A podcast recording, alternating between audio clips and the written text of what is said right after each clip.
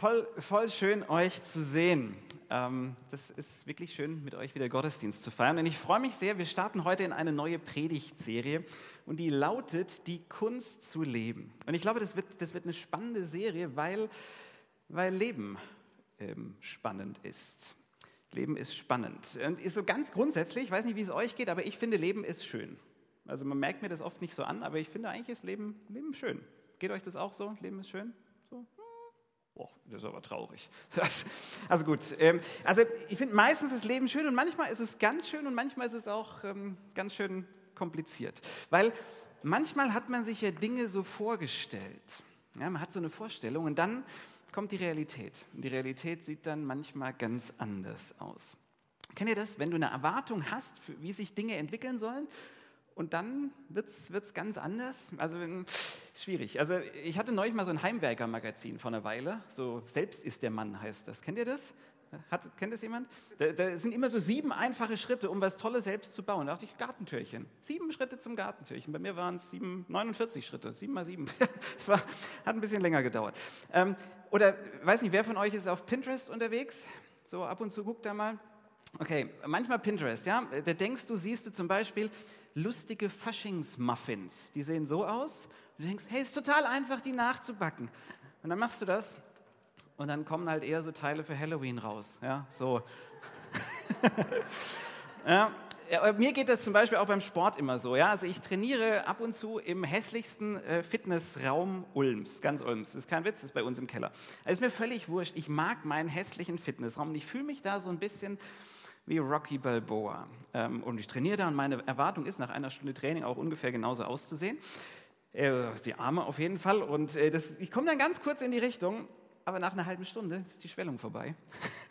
Erwartung, Realität.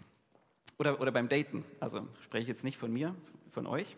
Ähm, so online, ja, hast du online so ein Profil gesehen und guckst dir das an, was da steht und die Bilder phänomenal und dann wischst du nach rechts und riesige Erwartungen und dann kommt das erste Date. Du denkst, oh nein, jetzt muss ich den heiraten.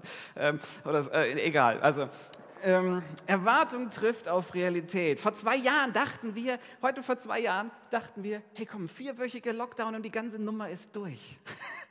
Das war die Erwartung, jetzt hängen wir hier immer noch drin. Zwei Jahre lang, zwei Jahre lang. Ich habe mich gefragt, wie sieht es eigentlich mit diesen Erwartungen ähm, und unserem Leben mit Gott aus? Haben wir da eigentlich auch so Erwartungen, wie das aussehen soll? Wenn ihr mal kurz überlegt, was sind so eure Erwartungen, wie das Leben mit Gott aussehen soll? Ich meine, was steht da bei euch in diesem Kleingedruckten? Was steht in dem Kleingedruckten zwischen dir und Gott? Welche Erwartungen hast du an ihn und an dein Leben.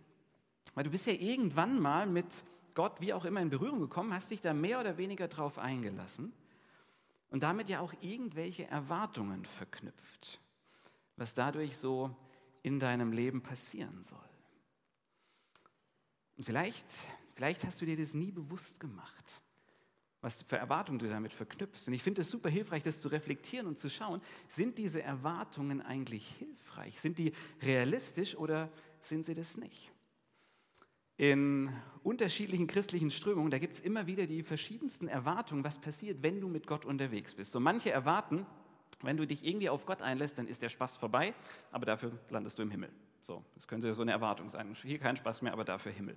Oder es gibt diese Erwartung, hey, wenn du jetzt mit, bewusst mit Gott lebst, dann geht so die Kurve steil nach oben, also so nach oben. Ähm, du wirst immer schöner und reicher und hübscher und schlanker und alles wird besser und besser und besser und besser. Es geht steil nach oben und es klingt gut, wenn es so wäre. Oder die andere Erwartung ist, hey, es wird eigentlich nicht so stetig besser, sondern du lebst so, dann begegnest du irgendwann Gott und in dem Moment, zack, alle Sorgen verschwinden. Es geht einfach nur noch nach oben. Ja? Alle Sorgen verschwinden, keine Probleme mehr, keine Krankheit mehr. Du wirst ein neuer Mensch, quasi im Handumdrehen. Das nächste Wunder ist nur ein Gebet weit entfernt ganz unterschiedliche Erwartungen. Oder manche sagen, ja, eigentlich ist fürs Hier und Jetzt ist eigentlich wurscht. Ähm, du lebst so dein Leben, es hat eigentlich, ist egal, aber du hast auf jeden Fall das Ticket für den Himmel gebucht. Ähm, was hier sonst für Auswirkungen hat, ist eigentlich gar nicht so wichtig. Ganz unterschiedliche Erwartungen. Und ich finde diese Ansätze, die ich gerade so grob skizziert habe, ich finde die alle hochschwierig und an vielen Stellen sind die wirklich ein toxisches Evangelium. Weil es ja irgendwie impliziert, wenn bei dir nicht alles besser und toller wird, dann ist ja irgendwas mit deinem Glauben falsch. Und das ist natürlich Käse. Und so sehr ich diese Ansätze grundsätzlich falsch finde, sind sie, glaube ich, doch nicht 100% falsch, weil ein Körnchen Wahrheit steckt ja da doch drin. Außerdem, außer in diesem einen Fall, dass man dann keinen Spaß mehr hat, weil, wie ihr seht, Spaß ist einer unserer zehn Werte. Ähm, aber ich glaube ja tatsächlich, dass da ein Körnchen Wahrheit auch in diesen Ansätzen drinsteckt. Ähm, dass zum Beispiel unser Leben besser wird, wenn wir uns an Gottes Gebote halten. Meine Beziehung ähm, wird besser, wenn ich vergebe, wie Jesus vergibt. Und ja, wir werden ein neuer Mensch, wenn wir mit Gott leben, wenn Gottes Geist in dich reinkommt. Aber nicht, dass alle Probleme verschwinden, sondern du bekommst eine neue Sicht, ein neues Denken, einen neuen, neuen Geist. Und ja, dieses Gottes Ja, das zu dir gilt, das gilt für dich auch bis nach deinem Tod. Du hast sozusagen das Ticket zum Himmel, das kann dir niemand nehmen, das stimmt schon. Aber diese Vorstellung, dass es als Christ immer nur besser und besser und schöner wird, das ist einfach falsch. Dass das Leben schmerzfrei bleibt, dass das Leben ein Kinderspiel wird. Diese Vorstellung, die scheitert früher oder später. Wenn diese Vorstellung nämlich auf das echte Leben trifft, dann platzt die. Und dann passiert es oft, dass Menschen dahin kommen und von Gott furchtbar enttäuscht sind, weil er das ja nicht gemacht hat, obwohl er es nie behauptet hat, dass das Leben eines Christen so aussieht. Und mir ist wirklich wichtig, dass wir ein Verständnis dafür bekommen, was bedeutet es, als Christ zu leben. Und ich möchte euch jetzt heute so einen Rahmen geben, was es für dich bedeuten kann, die Kunst zu meistern, als Christ zu leben. Und wir schauen uns dazu heute die ähm, Entwicklung eines sehr, sehr bekannten Mannes aus der Bibel an. Und zwar geht es um Petrus. Petrus, einer der zwölf Freunde, einer der zwölf Vertrauten, der zwölf Jünger von Jesus. Und wir gucken uns ein paar Stationen in seinem Leben an und los geht's in Matthäus 4, Vers 18. Ihr könnt das Ganze hier mitlesen. Als nun Jesus am Galiläischen Meer entlang ging, sah er zwei Brüder, Simon, der Petrus genannt wird, und Andreas, seinen Bruder. Und die warfen ihre Netze ins Meer, denn sie waren Fischer. Und er sprach zu ihnen, komm, folgt mir nach, ich will euch zu Menschenfischern machen. Und sogleich verließen sie ihre Netze und folgten ihm nach. Wir lesen hier den Anfang seiner Reise. Er sitzt am See Genezareth, man nennt es auch das Galiläische Meer. Petrus ist Fischer, er wird hier noch Simon, der Petrus genannt wird, Simon genannt. Er ist ein Fischer und Jesus begegnet ihm und Jesus spricht ihn an und sagt, komm, komm und folge mir nach. Was macht er? Der ist so verrückt und macht es. Er lässt seine Netze fallen und tut es. Das ist die erste Phase. Die erste Phase im Leben von Petrus mit Jesus. Die Phase, ich nenne sie mal die Phase der Einladung. Diese Phase der Einladung, wo du, wo du das erste Mal die Realität Gottes erahnst oder wahrnimmst. Dieser Moment, wo du auf einmal merkst, hey, an diesem Gerede von Gott, da ist vielleicht was dran. Dieser Moment, wo es dir wie Petrus geht, wo du merkst, Wahnsinn, der, der meint mich. Wie war, das, wie war das bei dir?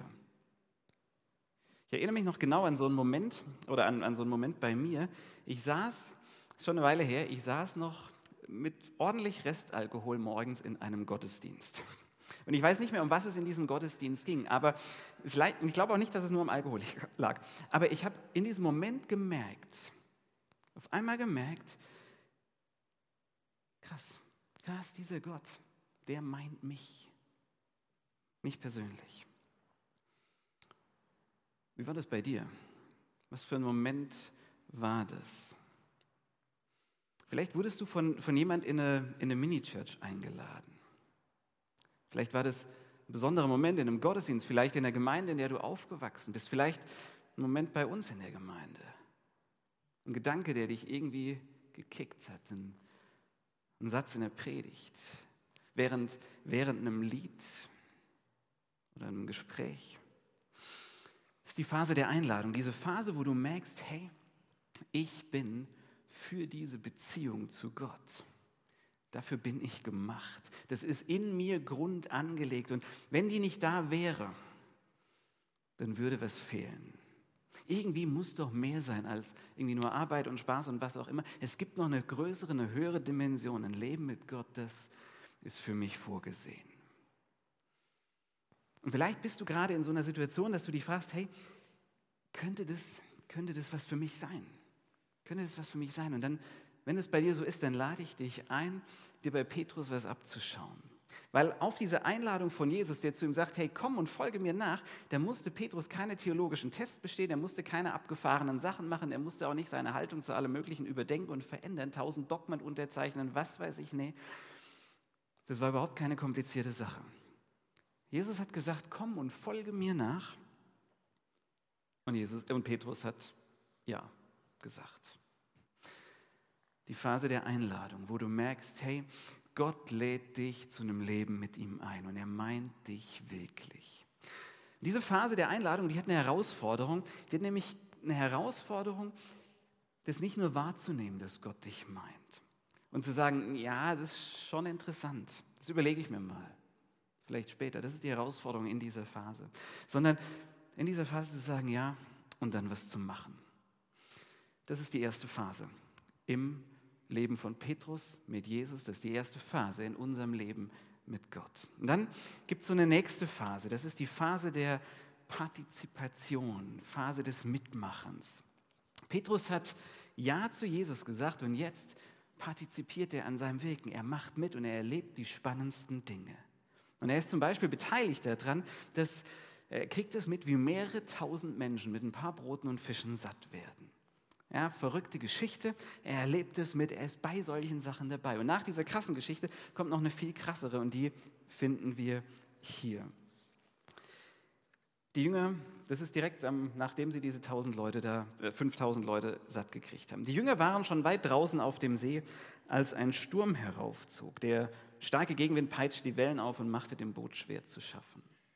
In den frühen Morgenstunden kam Jesus über den See zu ihnen.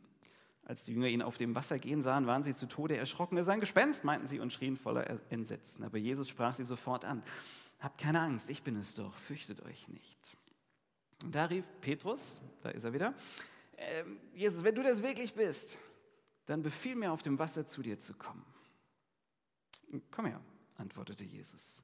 Petrus stieg aus dem Boot und ging Jesus auf dem Wasser entgegen. Und kaum war er bei ihm, da merkte Petrus plötzlich, wie heftig der Sturm um sie tobte. Er erschrak und im selben Augenblick begann er zu sinken. Herr, hilf mir, schrie er. Und sofort streckte Jesus ihm die Hand entgegen, hielt ihn fest und sagte, oh, vertraust du mir so wenig, Petrus? Warum hast du gezweifelt? Das hier ist die Phase der Partizipation. Die Phase, in der wir aktiv werden, in der wir richtig was reißen, wo du Dinge lernst, wo dein Glaube und dein Vertrauen auf Gott wächst. Und manchmal ist diese Phase auch so ein bisschen, kann die manchmal ein bisschen scary sein, wo du so ein bisschen Angst bekommst, weil du Dinge machst wie Petrus, die du vorher noch nie gemacht hast. Du probierst Dinge aus, die du dich vorher noch nie getraut hast. Du gehst aus dem Boot. Vielleicht gehst du das erste Mal in eine Mini-Church, so eine Kleingruppe, so nennen wir die hier bei uns. Du gehst in eine Kleingruppe mit ein paar anderen Christen paar anderen Leuten und du öffnest dich das erste Mal. Das kann ganz schön angsteinflößend sein, wenn du das erste Mal ehrlich bist und Masken fallen lässt.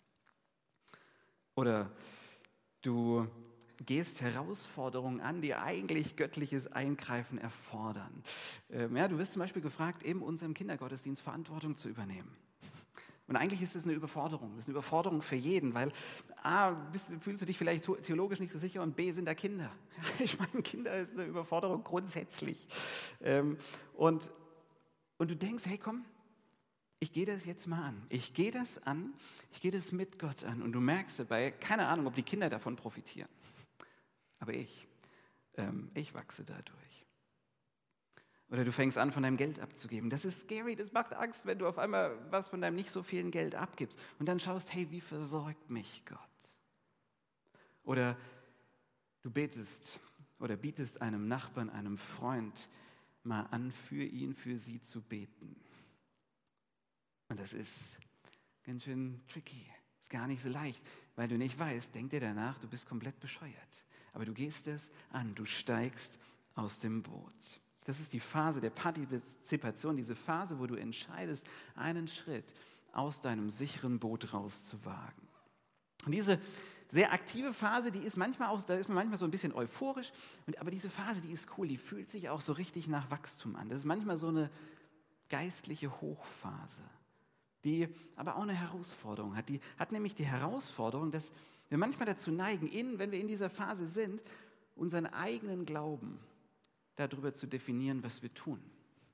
Und auch den Glauben von anderen darüber zu definieren, was die tun oder auch nicht und den dann auch entsprechend bewerten. Oh, der macht nicht mit, der glaubt wohl nicht so viel. Oh, der setzt sich ähm, oder die liest nicht so viel Bibel oder setzt sich nicht so für Geflüchtete ein, kann ja gar kein echter Christ sein oder was auch immer. Und ich glaube, die Herausforderung ist, dass wir, nicht, dass, dass wir das nicht irgendwie falsch verstehen oder verwechseln, dass ein Leben mit Gott nicht nur darin besteht, für ihn zu schuften, sondern sich bewusst zu machen, diese Phase der Partizipation ist eine Phase, in der ich mein, meine Gaben, meine Zeit, mein Geld, meine Ideen, meine Kreativität, meine Kraft, indem ich das alles in Gottes Topf werfe. Und wir dann gemeinsam, er und ich, handeln. Es ist kein Wettkampf, sondern es ist gemeinsam. Nach dieser Phase von Einladung kommt Partizipation. Und dann kommt im Leben eines Christen normalerweise, früher oder später, die nächste Phase. Dritte Phase. Bei Petrus kam die ungefähr zwei bis drei Jahre später. Und zwar ist die Phase, ich habe mich immer so ein bisschen gefragt, wie ich die nenne. Also wenn, wäre es, würde es um eine Beziehung gehen und würden wir einen Beziehungsstatus auf Social Media angeben, würden wir sagen, diese Phase lautet, es ist kompliziert. Beziehungsstatus ist kompliziert. Das ist die Phase, in der du vor die Wand fährst, wo du das Gefühl hast, dein Glaube ist an die Wand gefahren, dein Glaube ist an der Mauer der Realität zerschellt. Bei Petrus ist die Situation die, der hatte wahnsinnig große Erwartungen an Jesus.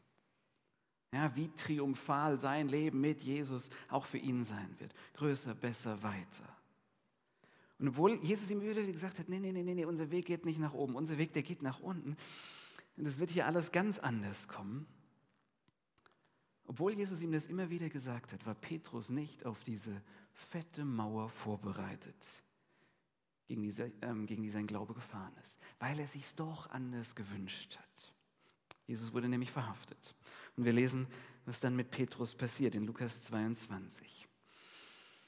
Die Männer verhafteten Jesus und führten ihn zum Palast des Hohepriesters. Petrus folgte ihnen in sicherem Abstand. Im Hof des Palastes zündeten sie ein Feuer an, um sich zu wärmen. Petrus setzte sich zu ihnen. Im Schein des Feuers bemerkte ihn eine Dienerin und sah ihn prüfend an. Der Mann, der war auch mit Jesus zusammen, rief sie. Doch Petrus widersprach, das ist unmöglich, ich kenne ihn überhaupt nicht. Kurz darauf sah ihn ein anderer und meinte, du bist doch einer von, von seinen Freunden. Ausgeschlossen, nicht, doch nicht, wehrte Petrus ab.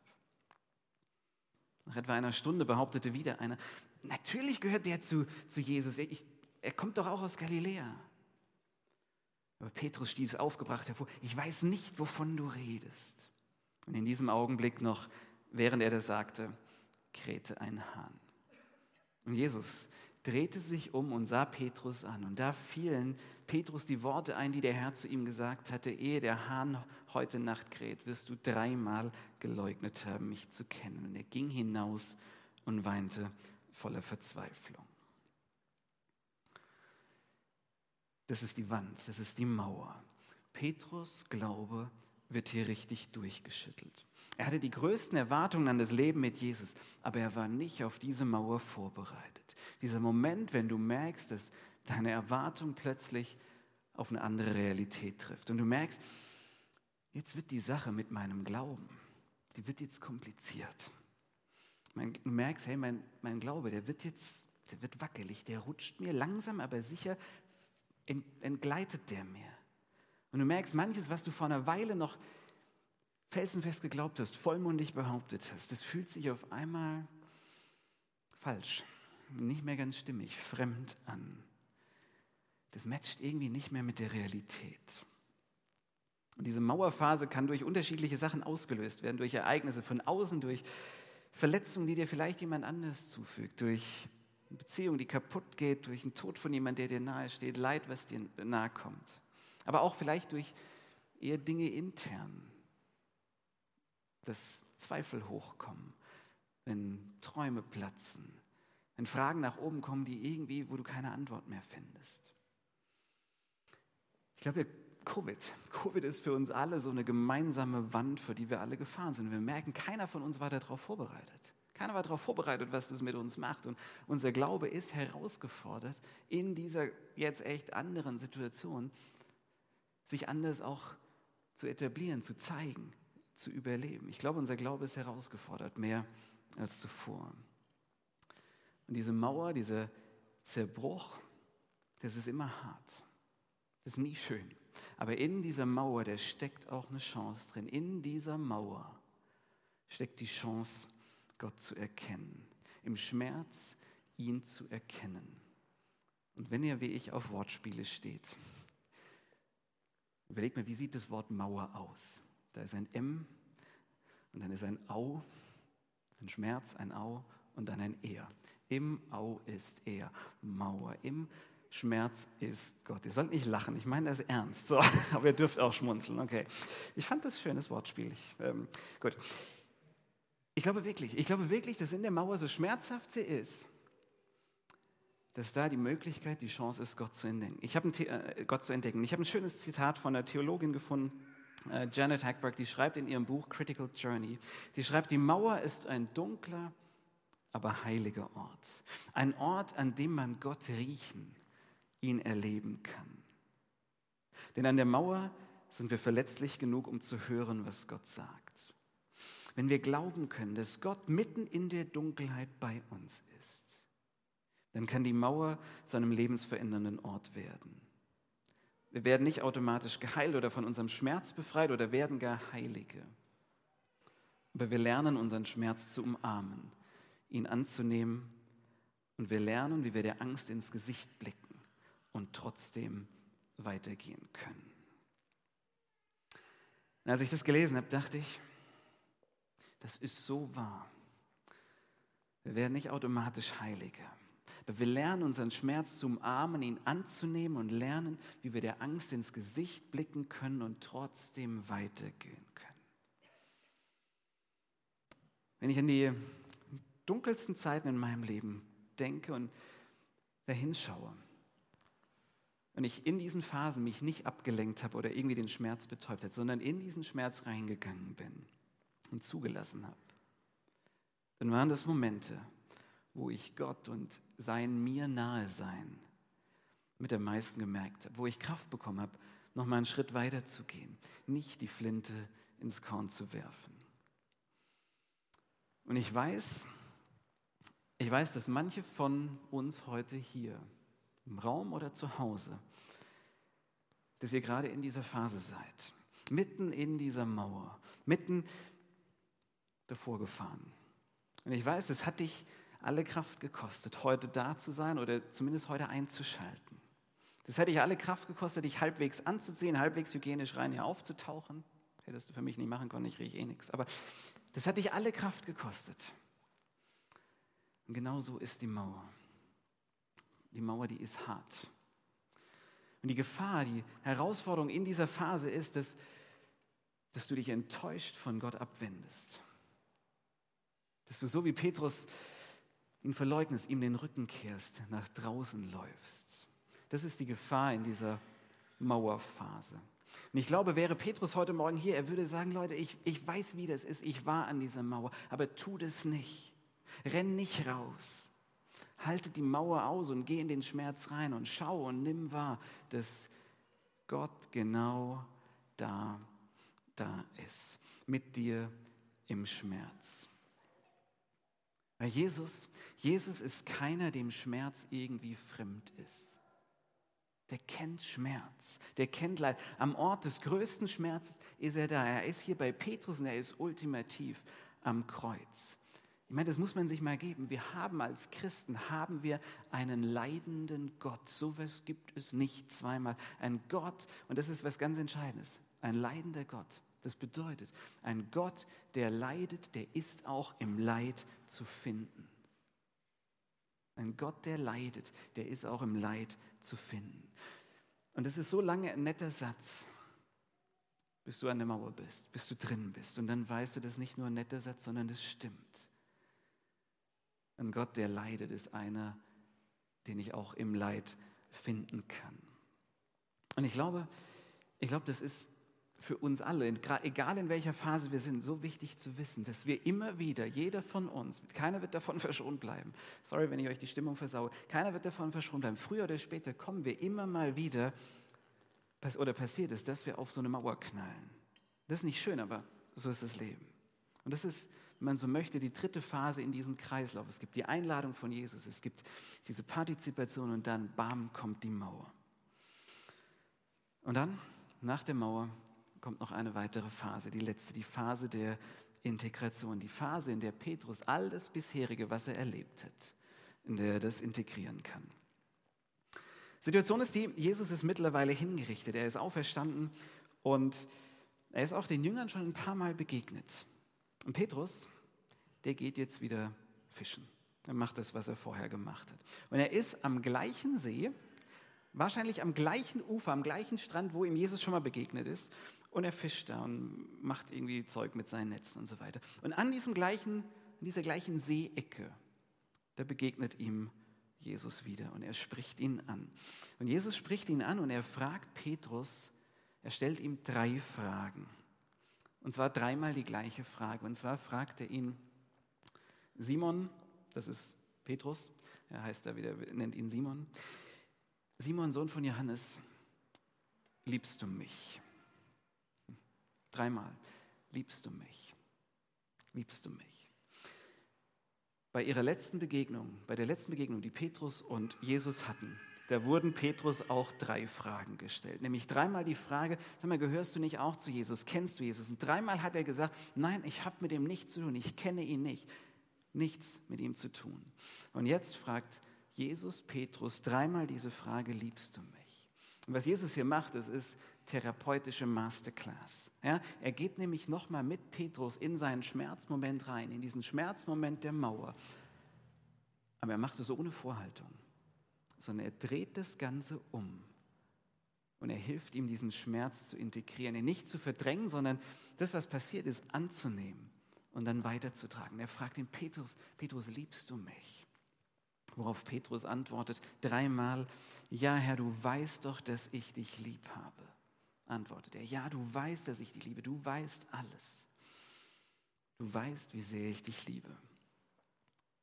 Und am Ende dieser Unterhaltung passiert Folgendes, denn da steht da, dann forderte Jesus ihn auf, folge mir nach. Und ich weiß nicht, ob euch dieser Satz bekannt vorkommt, folge mir nach. Jesus spricht die gleiche Einladung an Petrus aus wie am Anfang. So haben wir angefangen, das ist die Phase der Einladung. Komm, folge mir nach. Es ist die gleiche Einladung an der gleichen Stelle. Aber sie kommt, sie trifft auf einen anderen Petrus. Er ist nicht mehr der gleiche. Der ist mittlerweile gewachsen, er hat Dinge getan und erlebt, die er sich nie erträumt hätte. Und er hat Dinge getan, von denen er nie dachte, dass er dazu in der Lage ist. Aber er ist dann auch wieder von Jesus wiederhergestellt worden mit dieser ganzen Geschichte. Und dieser neue Petrus bekommt diese neue Einladung. Und das ist die Phase der Integration. Und was da passiert ist, du nimmst deine ganzen Erfahrungen von der, wie du deinen Glauben kennengelernt hast, von dem, was du alles erlebt hast an Positivem, aber auch an Schmerzhaften, an Herausforderungen. Und all das integrierst du. Du verdrängst nichts davon, integrierst es in dein Gottesbild und in dein Glauben. Und was dann passiert ist, dein Glaube wächst. Du hast immer noch Fragen, du hast Zweifel und so weiter, aber dein Glaube, dein Vertrauen in Gott wird ein Stück stabiler. Das ist die Phase, wo du in deinem Leben mit Gott, wo du zu diesem Glauben vielleicht wieder zurückkehrst nach der Mauer. Zu einem Glauben, den du, zu einem Vertrauen, das du vielleicht schon mal hattest, aber du hast einen ganz neuen Blickwinkel da drauf. Und es ist anders, aber es ist nicht schlechter, sondern es ist reifer. Da sind immer noch Zweifel, aber du bist nicht mehr zynisch. Da ist immer noch Leid, aber Gott ist nicht mehr der Schuldige, sondern er ist der Ort des Trostes. Das ist die Phase, wo wir Frucht in unserem Leben sehen. Und für diejenigen von euch, die in dieser Phase von Integration sind und ihr euch fragt, okay, ja, ich glaube, da bin ich jetzt, ich bin aus der Mauer, ich habe das neu gefunden, neuen Glauben und eigentlich bin ich gut unterwegs. Wenn ihr euch jetzt fragt, hey, was kommt dann als nächstes? Weil das Ganze ist ein Kreislauf. Einladung, Aktivität, Mauer, Integration. Und was kommt jetzt als nächstes? Als nächstes kommt die neue Einladung. Es kommt wieder die neue Einladung. Nur diesmal wird es eine tiefere Einladung, eine tiefere Einladung Gottes für dich in eine engere Beziehung. Eine engere Beziehung, wo er dich einlädt, mehr zu vertrauen noch ein Stück radikaler nachzufolgen, radikaler zu lieben, radikaler zu geben, zu vergeben, radikaler ihm nachzugehen, weil du doch erlebt hast, erfahren hast, er, er ist bei dir. Was folgt daraus? Wenn du dich einladen lässt, dann folgt eine tiefere Partizipation. Du bekommst vielleicht mehr Verantwortung, übernimmst mehr Dinge, gehst tiefer rein. Was folgt dann? eine härtere Mauer. Eine härtere Mauer. Nicht mehr eine aus Rigipsplatten, sondern Porenbeton. Weil dein stärker, stärkerer Glaube auf einmal noch mehr erschüttert wird. Und dann eine tiefere Ebene der Integration. Und es geht tiefer und tiefer und immer weiter. Und dein Glaube wird dadurch wachsen und stärker. Der wird nicht immer besser, sondern es ist ein Kreislauf, der den Schmerz nicht ausblendet und schönredet, sondern ihn, sondern ihn integriert. Jetzt könnte man ja denken, hey, ist schön, alles, alles ein Kreislauf, ich meine, was habe ich davon?